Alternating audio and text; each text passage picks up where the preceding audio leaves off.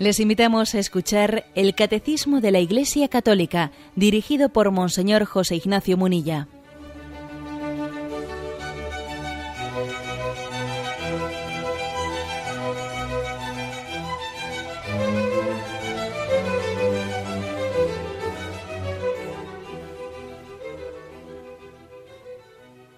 Un cordial saludo a todos los oyentes de Radio María.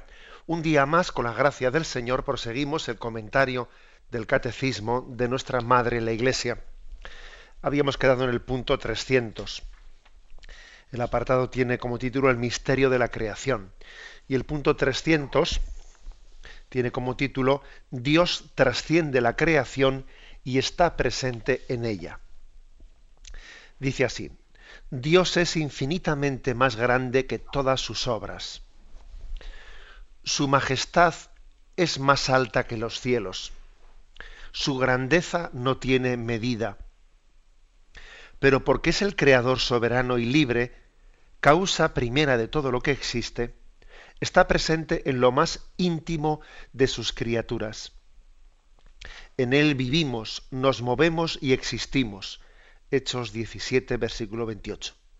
Según las palabras de San Agustín, Dios está por encima de lo más alto que hay en mí y está en lo más hondo de mi intimidad.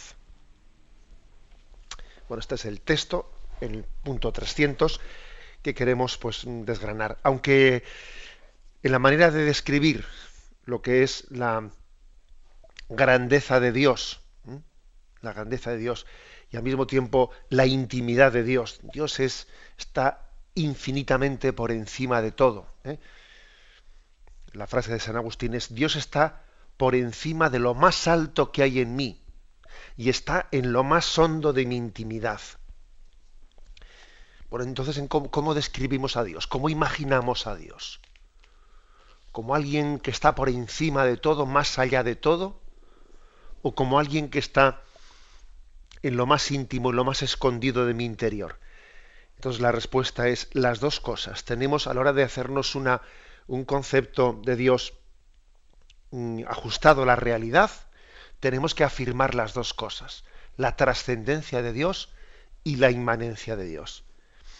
Estas dos palabras, trascendencia e inmanencia, bueno, propiamente aquí no es que las utilice el catecismo, pero son dos palabras que, que, eh, cada una de ellas subraya esta realidad de Dios. La palabra trascendencia, ¿eh? la trascendencia, subraya, subraya que la majestad de Dios está por encima de todo lo creado. Y la palabra inmanencia subraya al mismo tiempo que esa, esa infinitud de Dios está presente en lo más íntimo de nosotros. Dos afirmaciones que se, que se compensan la una a la otra. Y las dos son importantes realizarlas para que no desequilibremos el, eh, pues la realidad de Dios a la hora de pensarla y de describirla. ¿eh? Trascendencia e inmanencia pues, equivale como a referirse al ser de Dios como esencialmente distinto, separado del hombre y del mundo, al mismo tiempo que es íntimo a cada uno de nosotros vamos a ver, ¿cómo es posible eh, afirmar las dos cosas? Las dos cosas son ciertas. Dios es tan grande que es mm, está infinitamente, infinitamente más allá de las criaturas, pero al mismo tiempo es infinitamente íntimo a nosotros. Trascendencia e inmanencia.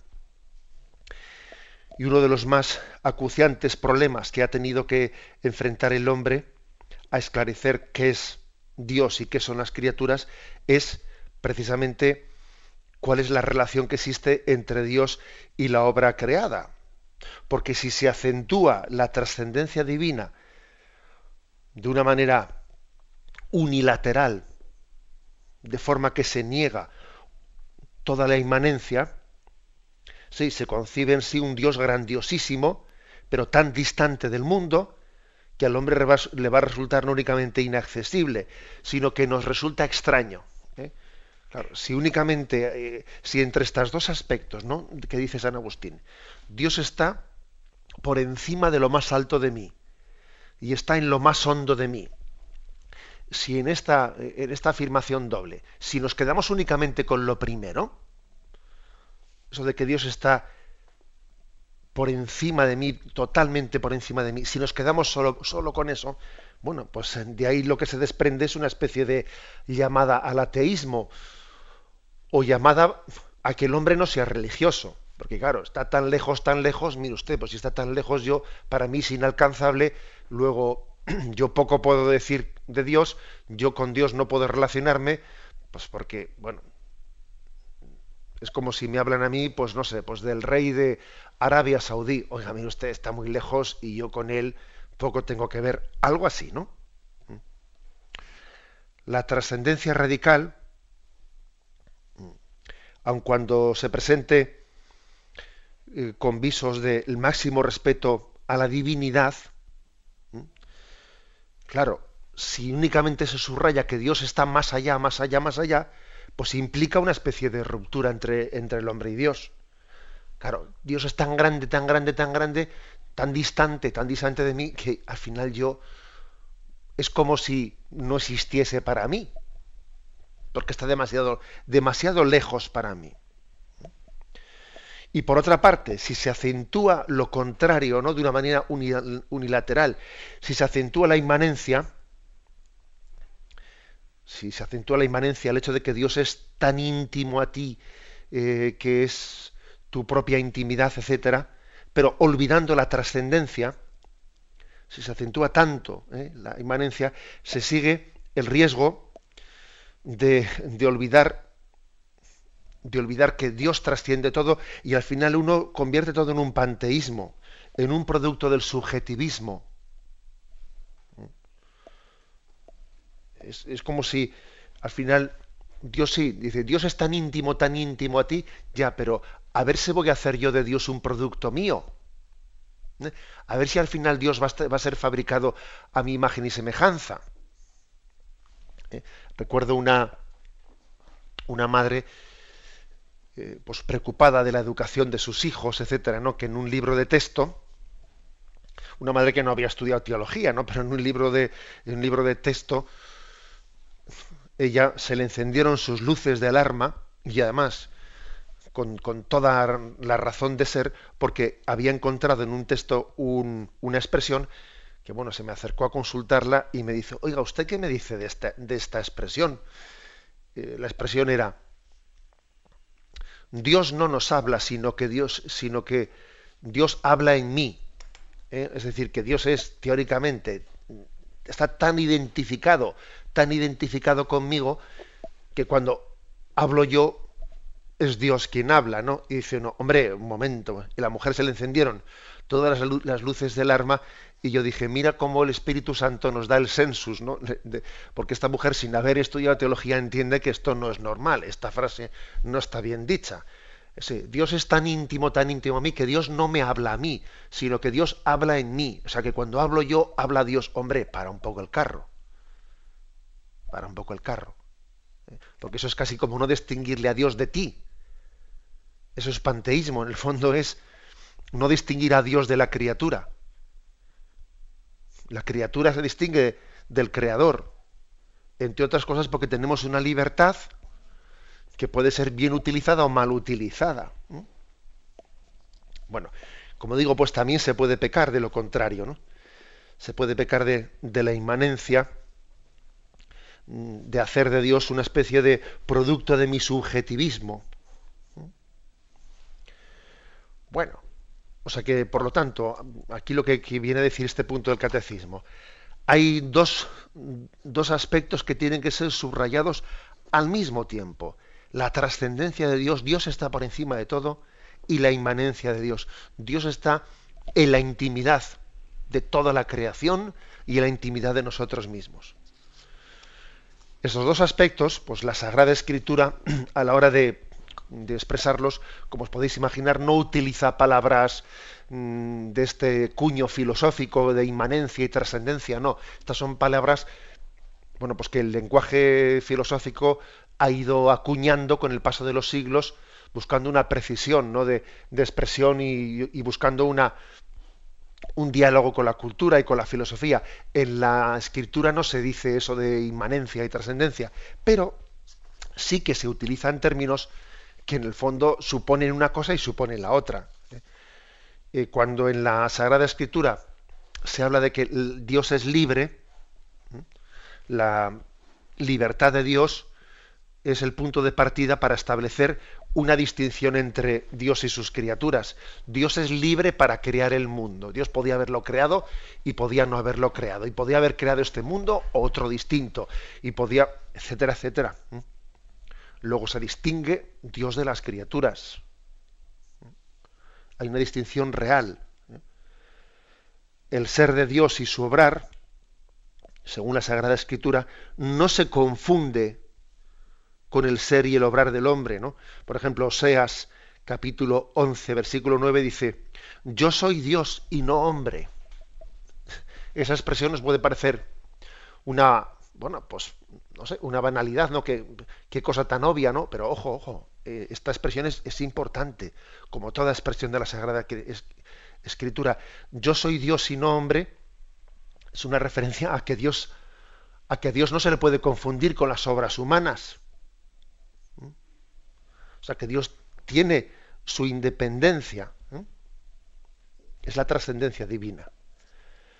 Y sin embargo, también la Sagrada Escritura subraya que Dios no queda nunca aislado y desvinculado de su propia obra, sino que por el contrario se nos revela como un Dios que está presente en todo lo que él ha creado, está presente en todo lo que de Dios ha recibido la existencia. En un doble sentido. En primer lugar, en cuanto que el mundo, por ser creación de Dios, por ser criatura de Dios, proclama la gloria de Dios, viendo la, creación, nuestro corazón se eleva a proclamar la gloria de Dios. Y en segundo lugar, también en cuanto eh, que el mundo, la creación, necesita y recibe la atención providente de Dios. O sea, Dios no es que cree el mundo y luego se, olvide o se desentienda de ello. No. Dios crea el mundo y lo, y, lo, y lo, mantiene y lo sostiene en su ser. Pero al mismo tiempo, insisto lo anterior, en la trascendencia, pero, pero Dios está por encima del mundo y Dios podía no crearlo, no haberlo creado. Podía no haberlo creado o haberlo creado distinto, etcétera. Bueno, luego llega el momento, llega el momento del, cuando uno sigue eh, la, línea de la Sagrada Escritura, llega el momento en el que el pecado distorsiona las cosas, ¿eh? las distorsiona y hace que la, la trascendencia y la inmanencia de Dios también mm, se, se queden distorsionadas. De hecho, por ejemplo, fruto del pecado y de lo que el, pecado ha originado en nosotros, pues es cuando se subraya y se dice, Dios es grande, Dios es trascendente. ¿Esto qué, qué, ocurre? Pues que el pecado hace que eso nos dé miedo. Acordaros cómo Adán y Eva tuvieron miedo de Dios y se escondieron de Dios. Antes del pecado, al hombre no le daba miedo la grandeza de Dios. Pero en el momento en que Adán y Eva pecan, y entonces pierden esa relación de criatura-creador y entonces tienen miedo de la grandeza de Dios y se escondieron. Entonces, fijaros, ¿eh? o sea, la grandeza de Dios, que en sí es un atributo ¿eh? que debería de arrancar de nosotros amor, confianza, admiración, bueno, pues el pecado ha hecho que cuando algo, cuando algo es muy grande, muy grande, nos dé miedo. ¿Por qué? Porque proyectamos proyectamos nuestro propio pecado en lo que en aquello que nos rodea y entonces uno dice, uy, si esto es tan grande, en el fondo yo como soy soberbio, yo tiendo a aplastar, tiendo a aplastar a los débiles, entonces, uy, si Dios es tan grande, a ver si me va a aplastar a mí. Eh, y entonces la grandeza de Dios nos da miedo por el pecado.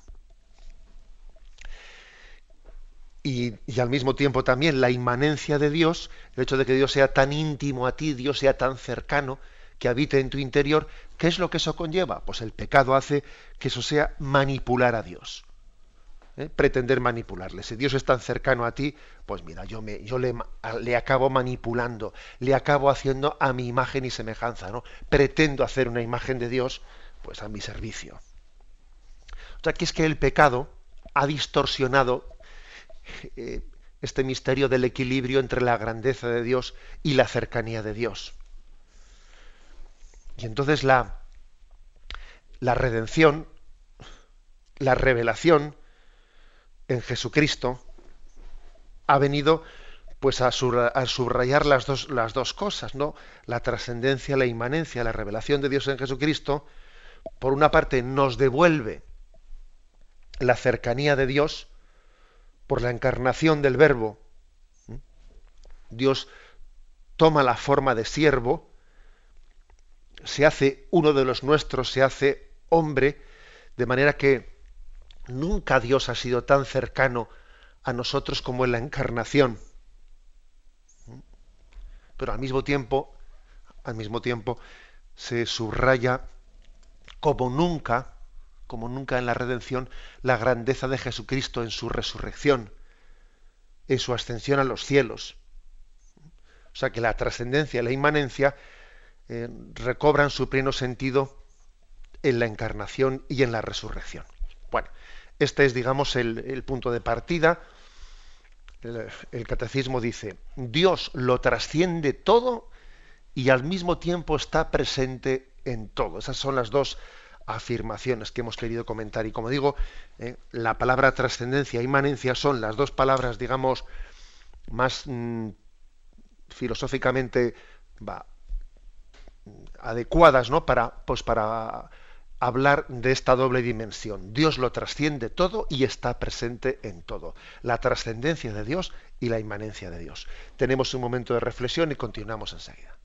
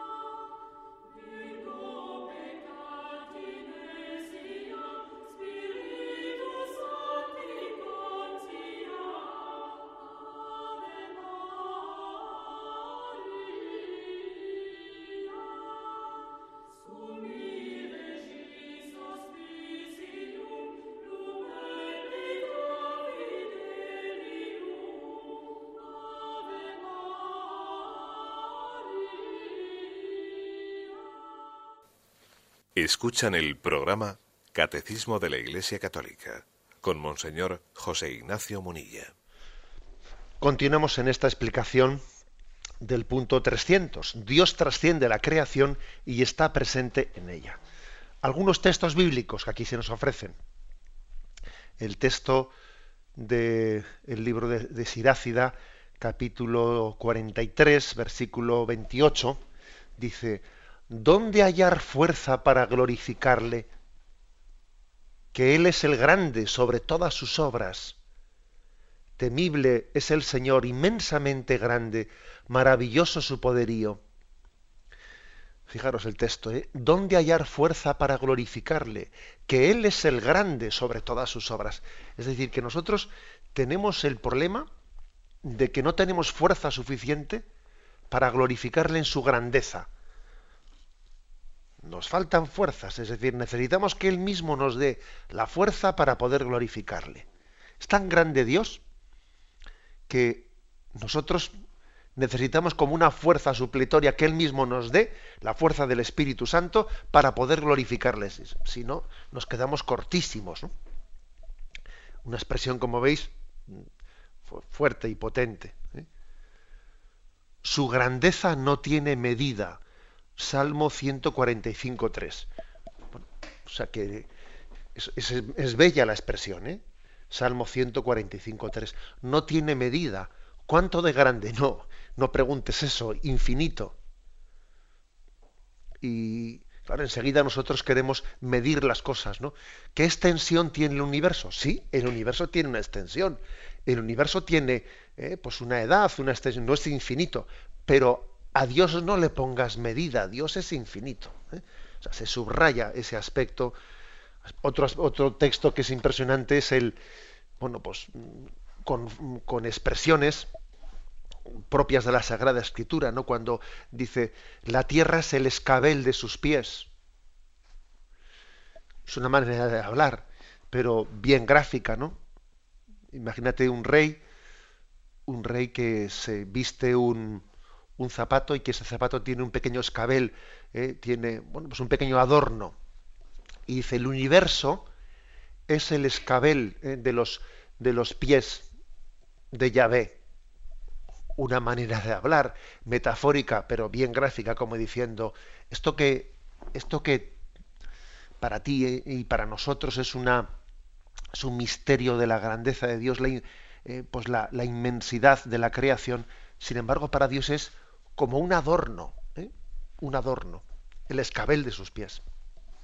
Y al mismo tiempo encontramos textos de la Sagrada Escritura que subrayan como hemos dicho antes, no ya la trascendencia, sino la inmanencia.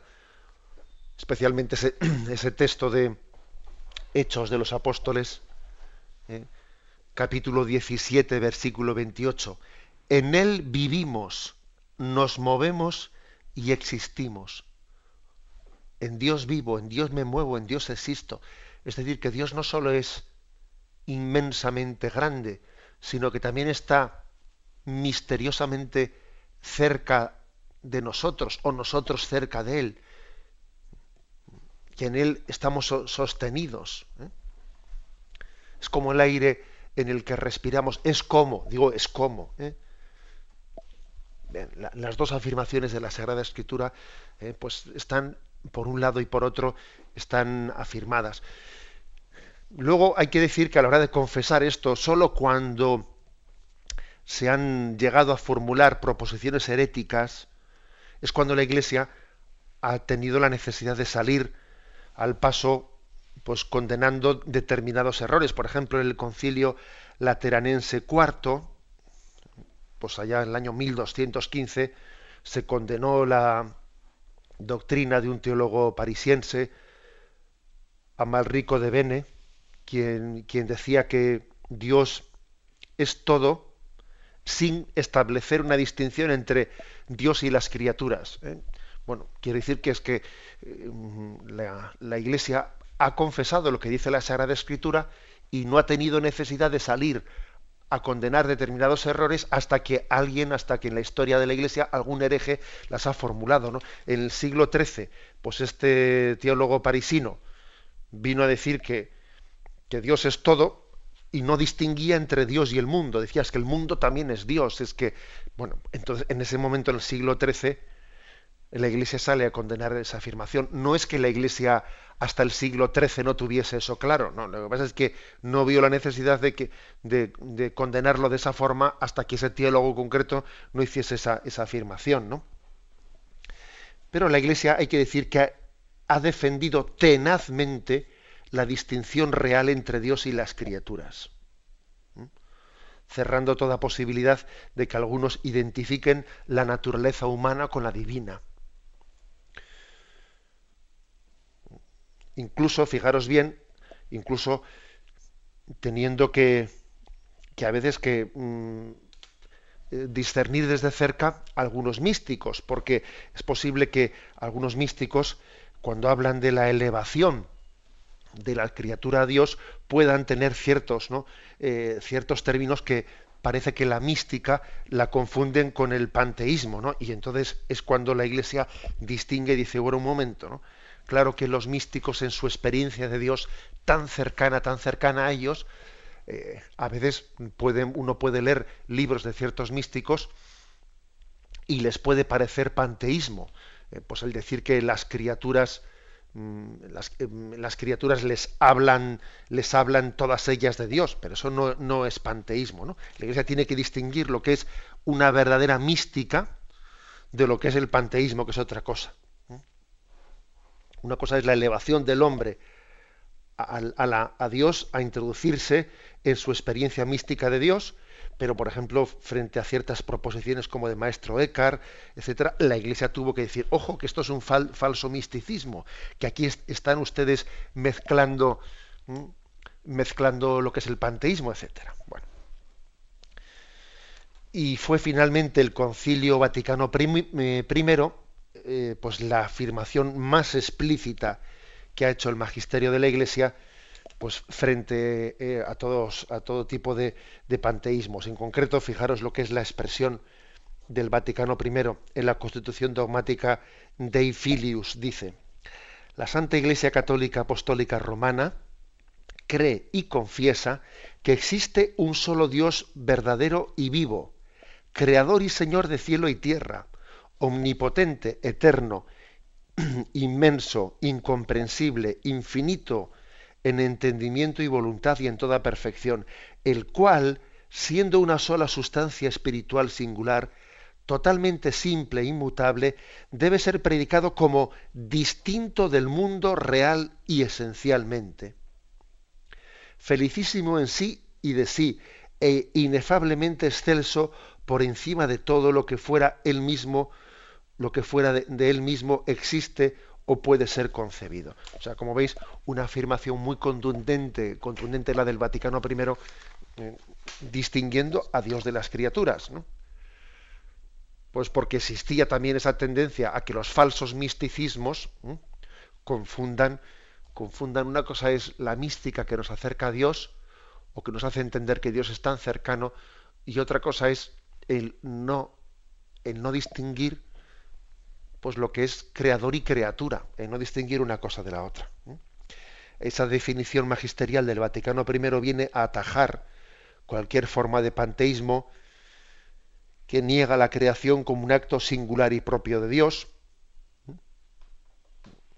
Bueno, es, es de alguna manera pues una, una respuesta clara del magisterio que ha venido a ser muy providencial, porque en nuestros días, en nuestros días, creo que toda esta tendencia de la nueva era en medio de la cual estamos y que empapa mucho nuestra cultura y el pensamiento cultural, etcétera, la nueva era no distingue, ¿eh? no distingue lo que es la experiencia profunda de Dios de, de lo que es la afirmación de que somos criaturas y somos y Dios está Dios es libre de habernos creado o no creado y por lo tanto somos esencialmente distintos de Dios. ¿eh? Somos esencialmente distintos de Dios, creados, criaturas suyas, pero no podemos confundir ¿no? la espiritualidad con el panteísmo, con el decir que todo es Dios o que nosotros somos una especie de emanación de Dios o cosas por el estilo. ¿eh? Bien, esta es el, la afirmación y el recorrido un poco, digamos, de la historia de la Iglesia en cómo se ha mantenido esta frase de San Agustín que dice, Dios está por encima de lo más alto que hay en mí y Él está en lo más hondo de mí. En nuestra, en nuestra forma de relacionarnos con Dios tenemos que mm, sacar todas las consecuencias, bueno, sacar las consecuencias que se derivan de esto. Dios está por encima de, de todo y esto nos tiene que llevar a relativizar muchas cosas. Cuando alguien dice Dios está por encima de todo, eso nos tiene que ayudar a no ahogarnos en un vaso de agua. A saber que pues, las dificultades que vivimos, eh, en el fondo, son muy limitadas. ¿no? Dios está por encima de todo. Y al mismo tiempo, Dios está en lo más hondo de mí. Decir esto segundo, pues también tiene muchas consecuencias para nuestra espiritualidad, para no sabernos, no saber, no pensarnos que estemos nunca solos, entender que Dios camina junto a nosotros, que no nos deja de la mano, eh, saber que Dios no nos lanzó a la existencia y se olvidó de nosotros hasta el día del juicio final. No, no. Sino que Dios es mi amigo, me ofrece su intimidad. ¿no? Hay consecuencias pues muy profundas de cada una de estas dos afirmaciones de, San Agustín, de la trascendencia la inmanencia. Dios está por encima de lo más alto que hay en mí y está en lo más hondo de mi intimidad. Tenemos un momento de reflexión y continuaremos enseguida.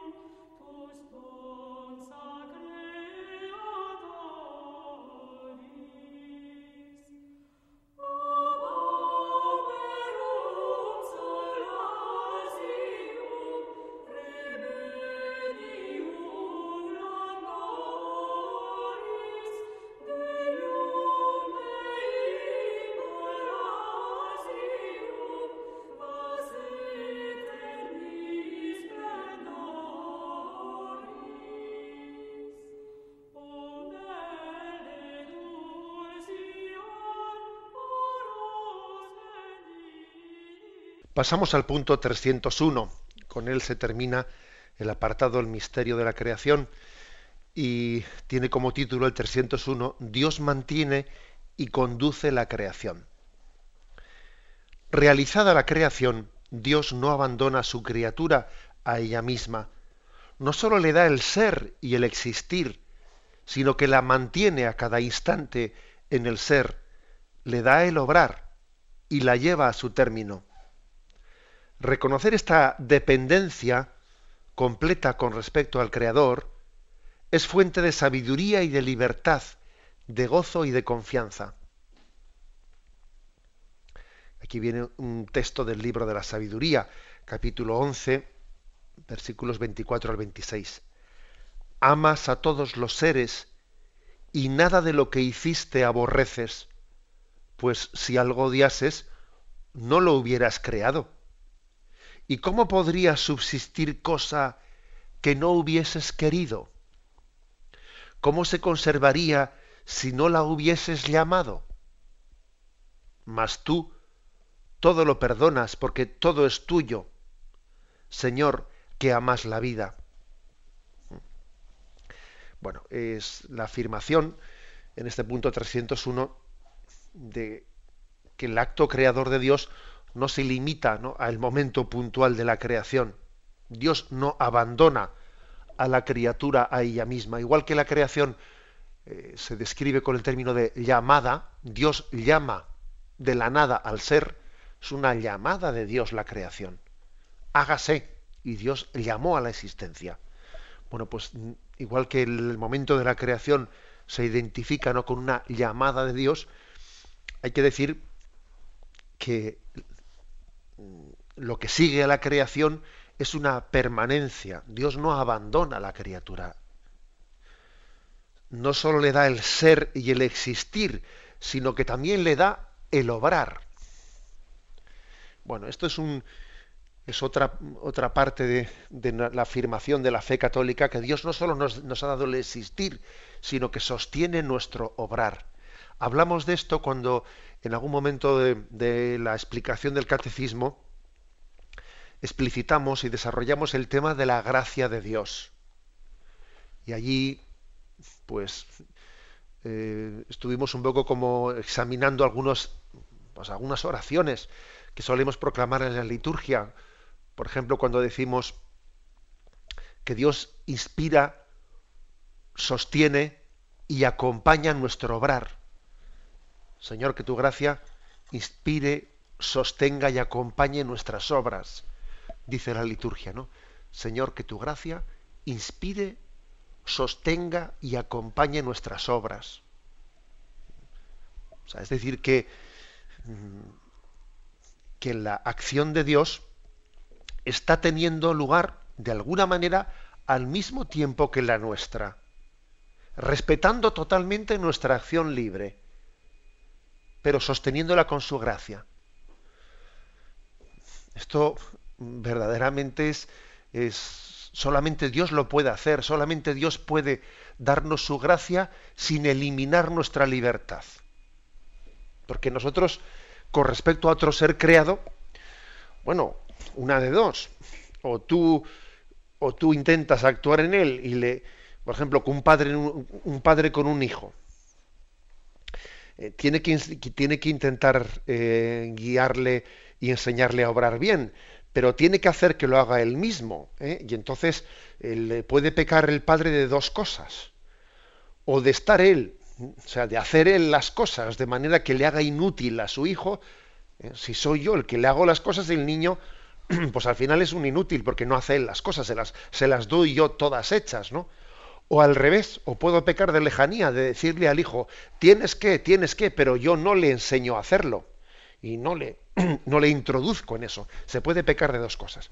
Y es muy, muy complicado, ¿eh? pues como nosotros a nuestro hijo le introducimos al bien, pero al mismo tiempo sin anularle, acompañarle sin anularle, ¿no?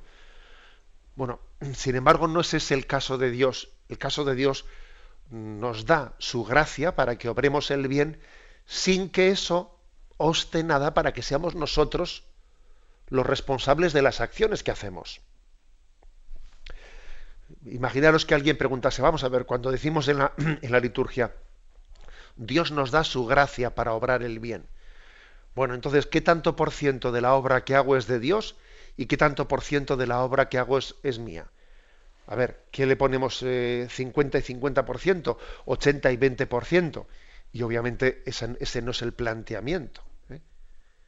Las obras que hacemos, en cierto sentido, son 100% nuestras y 100% de Dios.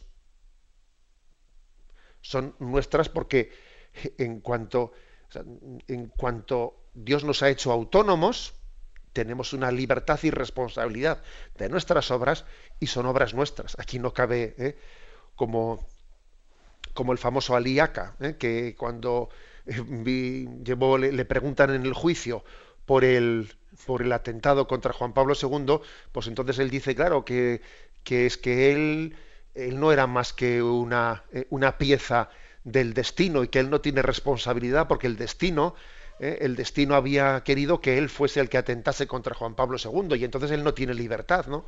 Y entonces que, que no le metan en la cárcel por eso, porque él es una víctima del destino.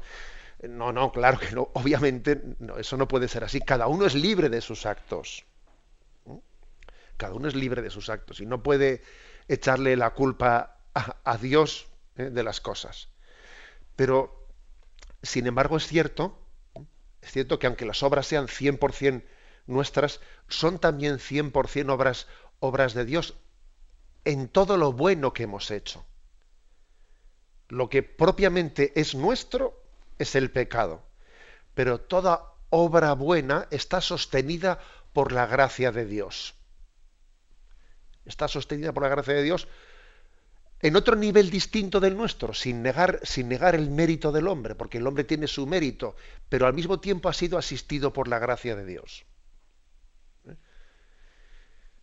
Entonces digamos que mm, la, afirmación que hacemos es que Dios no solo nos ha dado el ser, sino que nos ha dado el obrar. Y Dios actúa al mismo tiempo que las causas segundas y sin anularlas. Dios no anula ¿eh?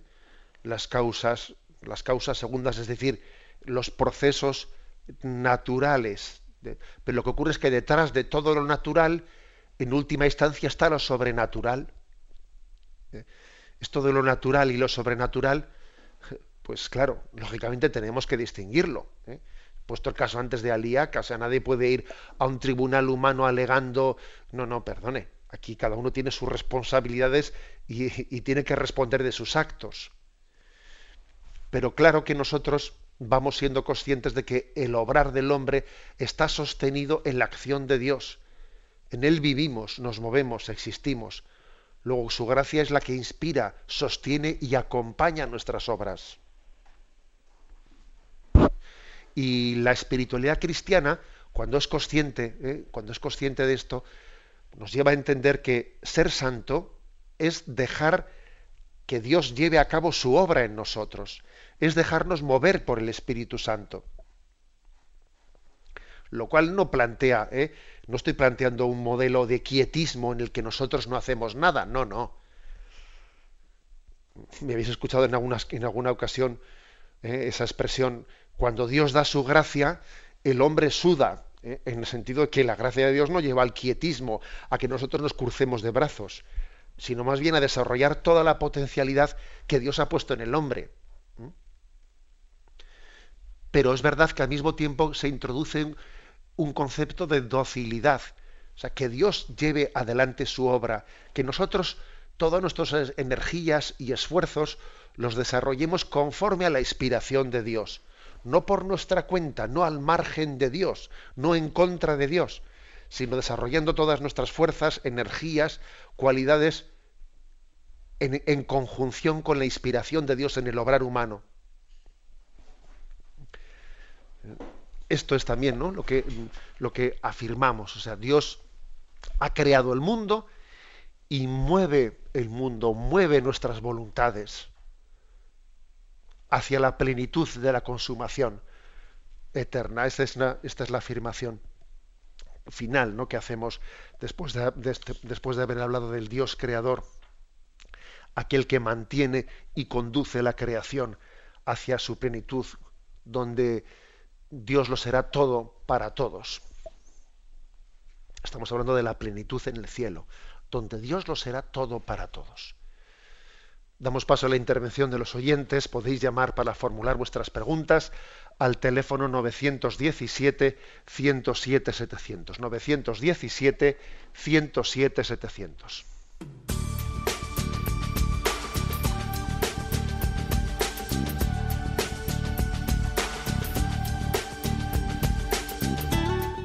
Radio María le ofrece la oportunidad de recibir en su casa sus programas favoritos.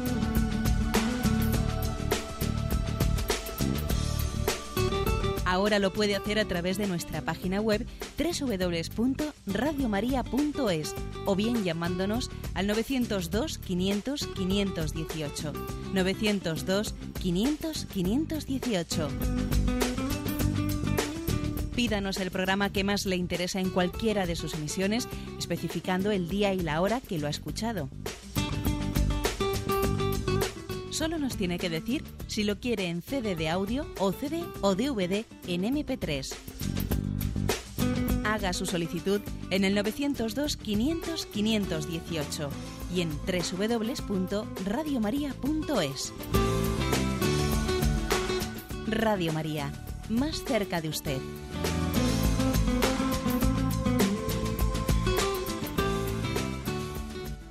Escuchan el programa Catecismo de la Iglesia Católica con Monseñor José Ignacio Munilla.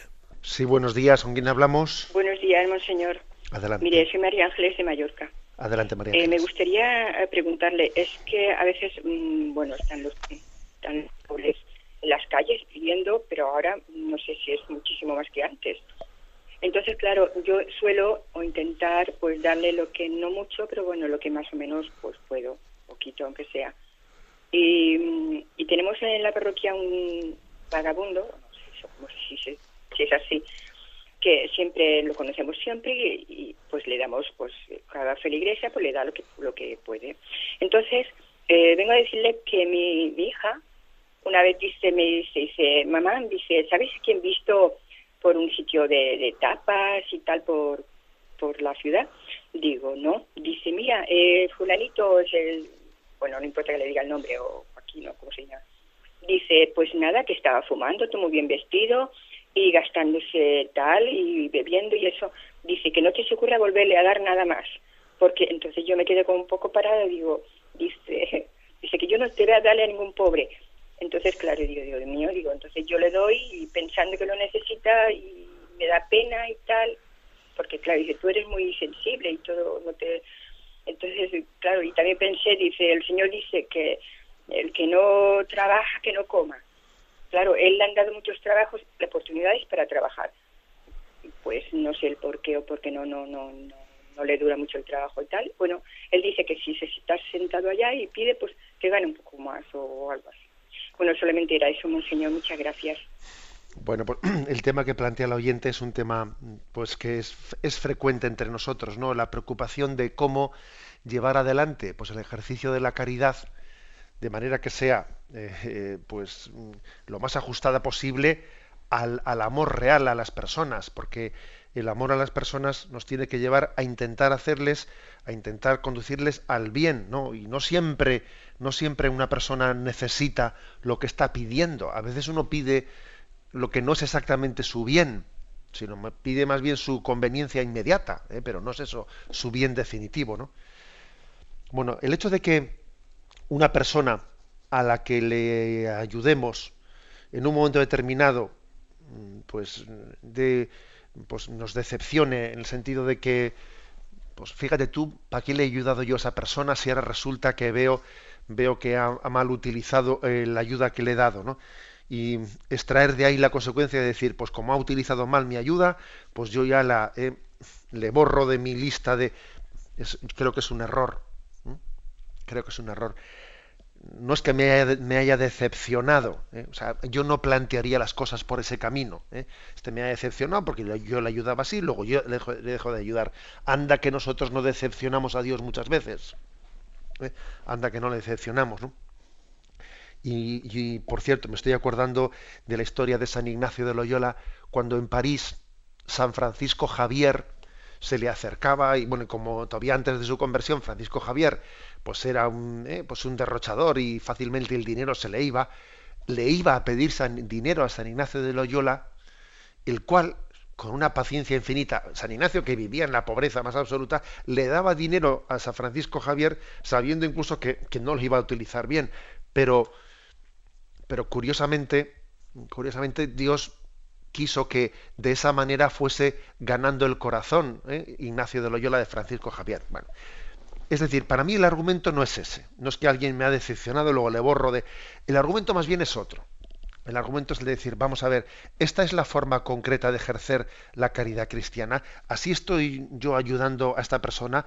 O sea, hasta qué punto nosotros eh, podemos, en la situación actual de nuestra sociedad, ¿eh? encauzar la caridad cristiana dando dinero sin conocer las circunstancias de las personas a las que le damos el dinero, porque obviamente todos los que están enganchados a la droga, por poner un ejemplo, piden dinero para drogarse, y los que tal cual, y los que están enganchados al alcohol, piden dinero para beber alcohol. Es decir, si nosotros damos eh, nuestra ayuda de una manera indiscriminada, sin conocer las circunstancias de las personas y sin acompañarlas, pues podemos estar haciéndoles un mal cuando queremos hacer un bien. Quiere decir con esto que la auténtica caridad no consiste únicamente en dar, sino en acompañar a las personas. En acompañarlas. Y claro, y entonces alguno de los oyentes me dirá, ¿y yo cómo, y yo cómo hago eso? ¿Yo cómo acompaño? ¿Yo cómo sé? Bueno, pues vamos a ver. igual, igual resulta que si usted no tiene esa capacidad de acompañar a una persona, tendrá que poner en manos de una institución eh, caritativa que tenga esa capacidad de acompañar a las personas. ¿eh? Y entonces, en vez de dar indiscriminadamente su, eh, su limosna aquí, tendrá que conducirla allí. Claro, pasa que eso en un momento determinado es menos satisfactorio, es más frío, o sea, el que yo, yo encauce la caridad cristiana a través de una institución, pero puede ser más real.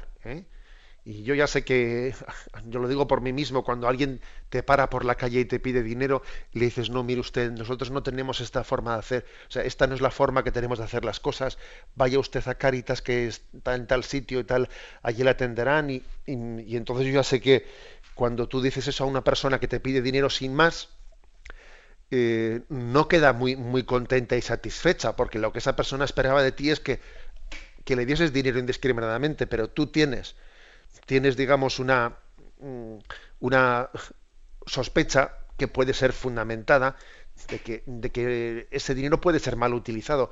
Y no es más cristiano, ¿eh? no es más cristiano el dar un dinero cuando puede haber una irresponsabilidad por, ¿eh? en la forma de ser utilizado porque tiene, esa persona tiene una esclavitud, etcétera. En resumen, que yo creo que la auténtica caridad no es únicamente el dar, sino el acompañar a las personas. Y si uno personalmente no puede hacerlo, pues tiene que dar su caridad a través de otras personas o otras instituciones que tengan la capacidad de acompañar a las personas. ¿Eh? Damos paso a un siguiente oyente. Buenos días. Hola, buenos días. Eh, mm, padre, eh, monseñor, eh, quería preguntarle una cosa sencilla.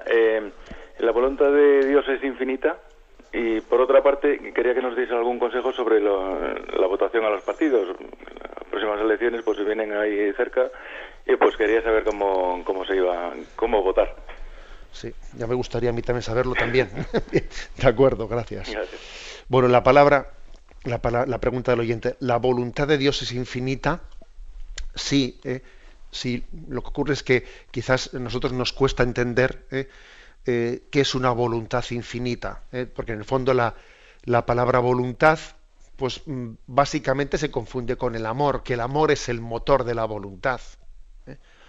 El amor es el motor de la voluntad, con lo cual decir que la voluntad de Dios es infinita es tanto como decir Dios todo lo que quiere lo quiere plenamente, ¿no? Es decir, lo quiere con la plenitud de amor. Eh, esta es la, así entiendo yo la expresión voluntad infinita. Con respecto a la segunda pregunta que hace el oyente, la verdad es que me parece una pregunta demasiado seria como para que yo la despache así en dos, en dos minutos. Pero es verdad que tenemos un problema serio los católicos, eh, lo he dicho en alguna otra ocasión, tenemos un problema serio en cómo depositar nuestro voto eh, en, unas, en unas urnas, en un sistema actual en el que difícilmente no tenemos, no carecemos también de opciones políticas que sean eh, plenamente coherentes con nuestra concepción de la vida, con la doctrina social de la Iglesia, eh, etcétera. O sea, tenemos una, eh, un problema muy serio.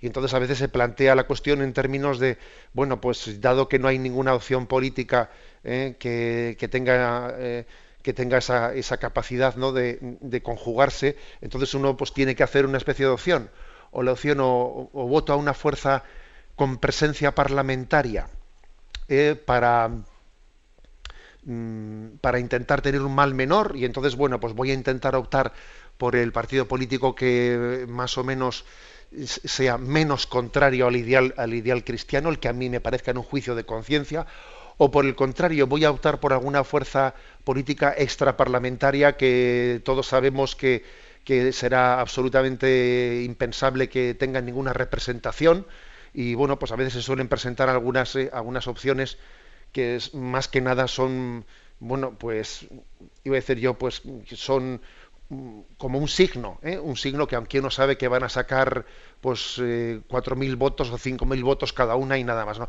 ¿Qué hago? ¿Qué es mejor hacer un voto simbólico en plena conjunción de conciencia o, ser capaz de eh, o, ejercer las cosas siempre por la vía del mal menor, etcétera? Y es, una, y es un dilema verdaderamente triste. ¿eh?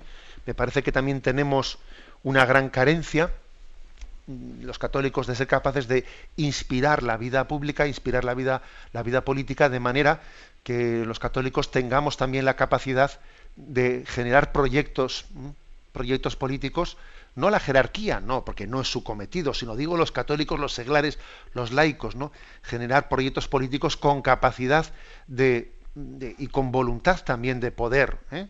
poder responder pues, a políticas que, que, vayan a tener la capacidad de estar presentes en la vida pública y no solo a gestos simbólicos. ¿eh?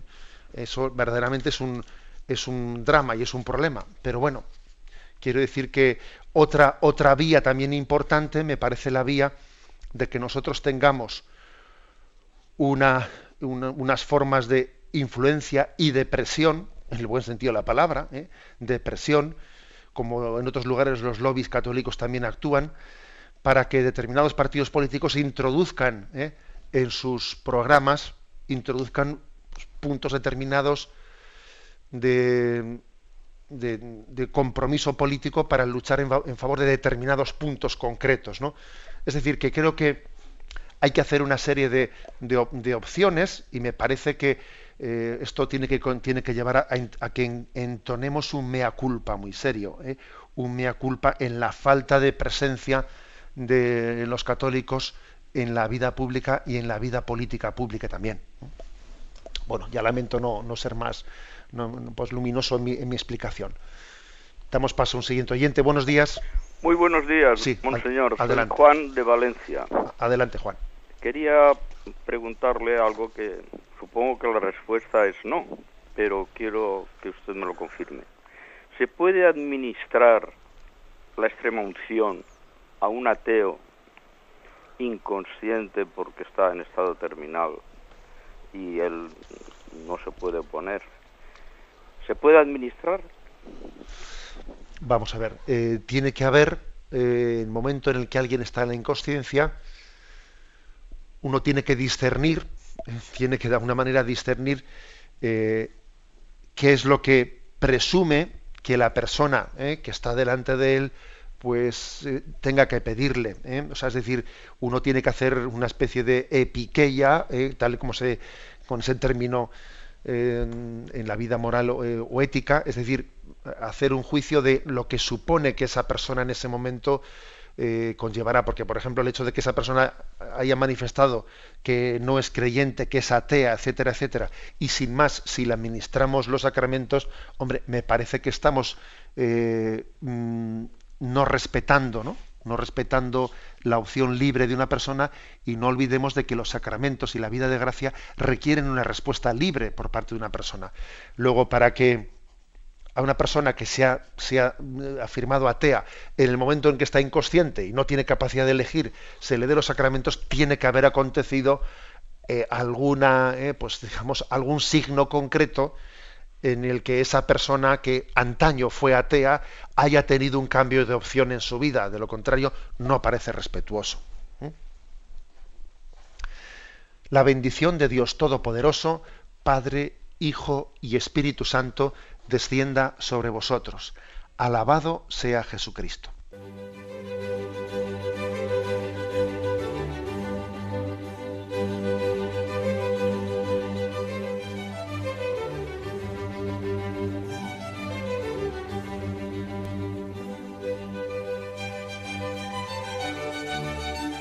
Han escuchado en Radio María el Catecismo de la Iglesia Católica, un programa dirigido por Monseñor José Ignacio Munilla.